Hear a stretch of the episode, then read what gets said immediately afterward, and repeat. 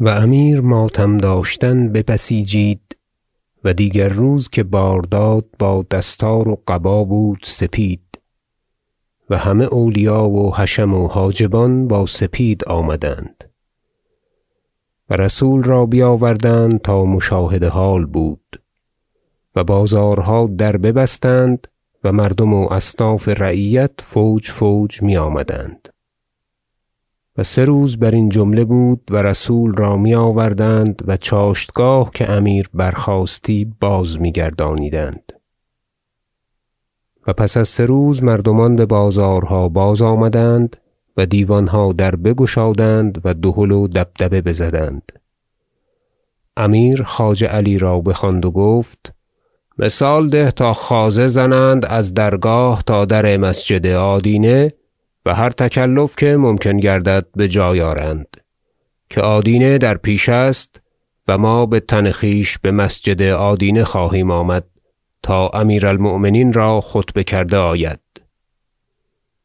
گفت چنین کنم و بازگشت و اعیان بلخ را بخواندند و آنچه گفتنی بود بگفت و روی بکار آوردند روز دوشنبه و سه شنبه و چهارشنبه و پنجشنبه تا بلخ را چنان بیاراستند از در عبد الاعلی تا مسجد جامع که هیچ کس بلخ را بر آن جمله یاد نداشت. و بسیار خوازه زدند از بازارها تا سر کوی عبد الاعلی و از آنجا تا درگاه و کویهای محتشمان که آنجا نشست داشتند. پس شب آدینه تا روز میآراستند.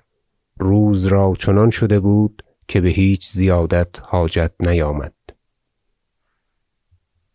و امیر بار داد روز آدینه و چون بار بگسست خواجه علی میکاییل گفت زندگانی خداوند دراز باد. آنچه فرمان عالی بود در معنی خوازه ها و آذین بستن راست شد. فرمان دیگر هست؟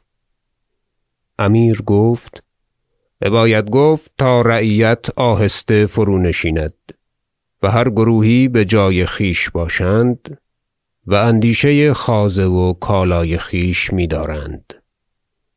و هیچ کس چیزی اظهار نکند از بازی و رامش تا ما بگذریم چنانکه یک آواز شنوده نیاید. آنگاه که ما بگذشتیم کار ایشان راست آنچه خواهند کنند.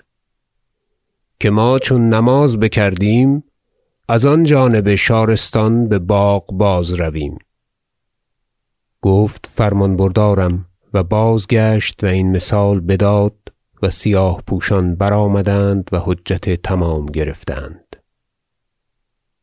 و امیر چاشتگاه فراخ برنشست و چهار هزار غلام بر آن زینت که پیش ازین یاد کردم روز پیش آمدن رسول پیاده در پیش رفت و سالار بگتغدی در قفای ایشان و غلامان خاص بر اثر. و علامت سلطان و مرتبه داران و حاجبان در پیش و حاجب بزرگ بلگاتگین در قفای ایشان. و بر اثر سلطان خواجه بزرگ با خواجگان و اعیان درگاه و بر اثر وی خواجه علی میکاییل و قضاة و فقها و علما و زعیم و اعیان بلخ. و رسول خلیفه با ایشان درین کوکبه بر دست راست علی میکاییل. امیر برین ترتیب بمسجد جامع آمد سخت آهسته چنانکه بجز مقرعه و بردابرد مرتبه داران هیچ آواز دیگر شنوده نیامد. چون بمسجد فرود آمد در زیر منبر بنشست و منبر از سر تا پای در دیبای زربفت گرفته بودند. خواجه بزرگ و اعیان درگاه بنشستند و علی میکاییل و رسول خلیفه دورتر بنشستند و رسم خطبه را و نماز را خطیب بجای آورد. چون فارغ شد و بیارامیدند خازنان سلطانی بیامدند و ده هزار دینار در پنج کیسه حریر در پای منبر بنهادند نثار خلیفه را. و بر اثر آن نثارها آوردن گرفتند از آن خداوندزادگان امیران فرزندان و خواجه بزرگ و حاجب بزرگ. پس از آن دیگران و آواز می‌دادند که نثار فلان و نثار فلان و می نهادند تا بسیار زر و سیم بنهادند. چون سپری شد امیر برخاست و برنشست و بپای شارستان فرو رفت. با غلامان و حشم و قوم درگاه سوی باغ بزرگ. و خواجه بزرگ با وی برفت و خازنان و دبیران خزینه و مستوفیان نثارها را بخزانه بردند از راه بازار. و خواجه علی میکاییل برنشست و رسول را با خود برد و برسته بازار برآمدند. و مردم بلخ بسیار شادی کردند و بسیار درم و دینار و طرایف و هر چیزی برافشاندند.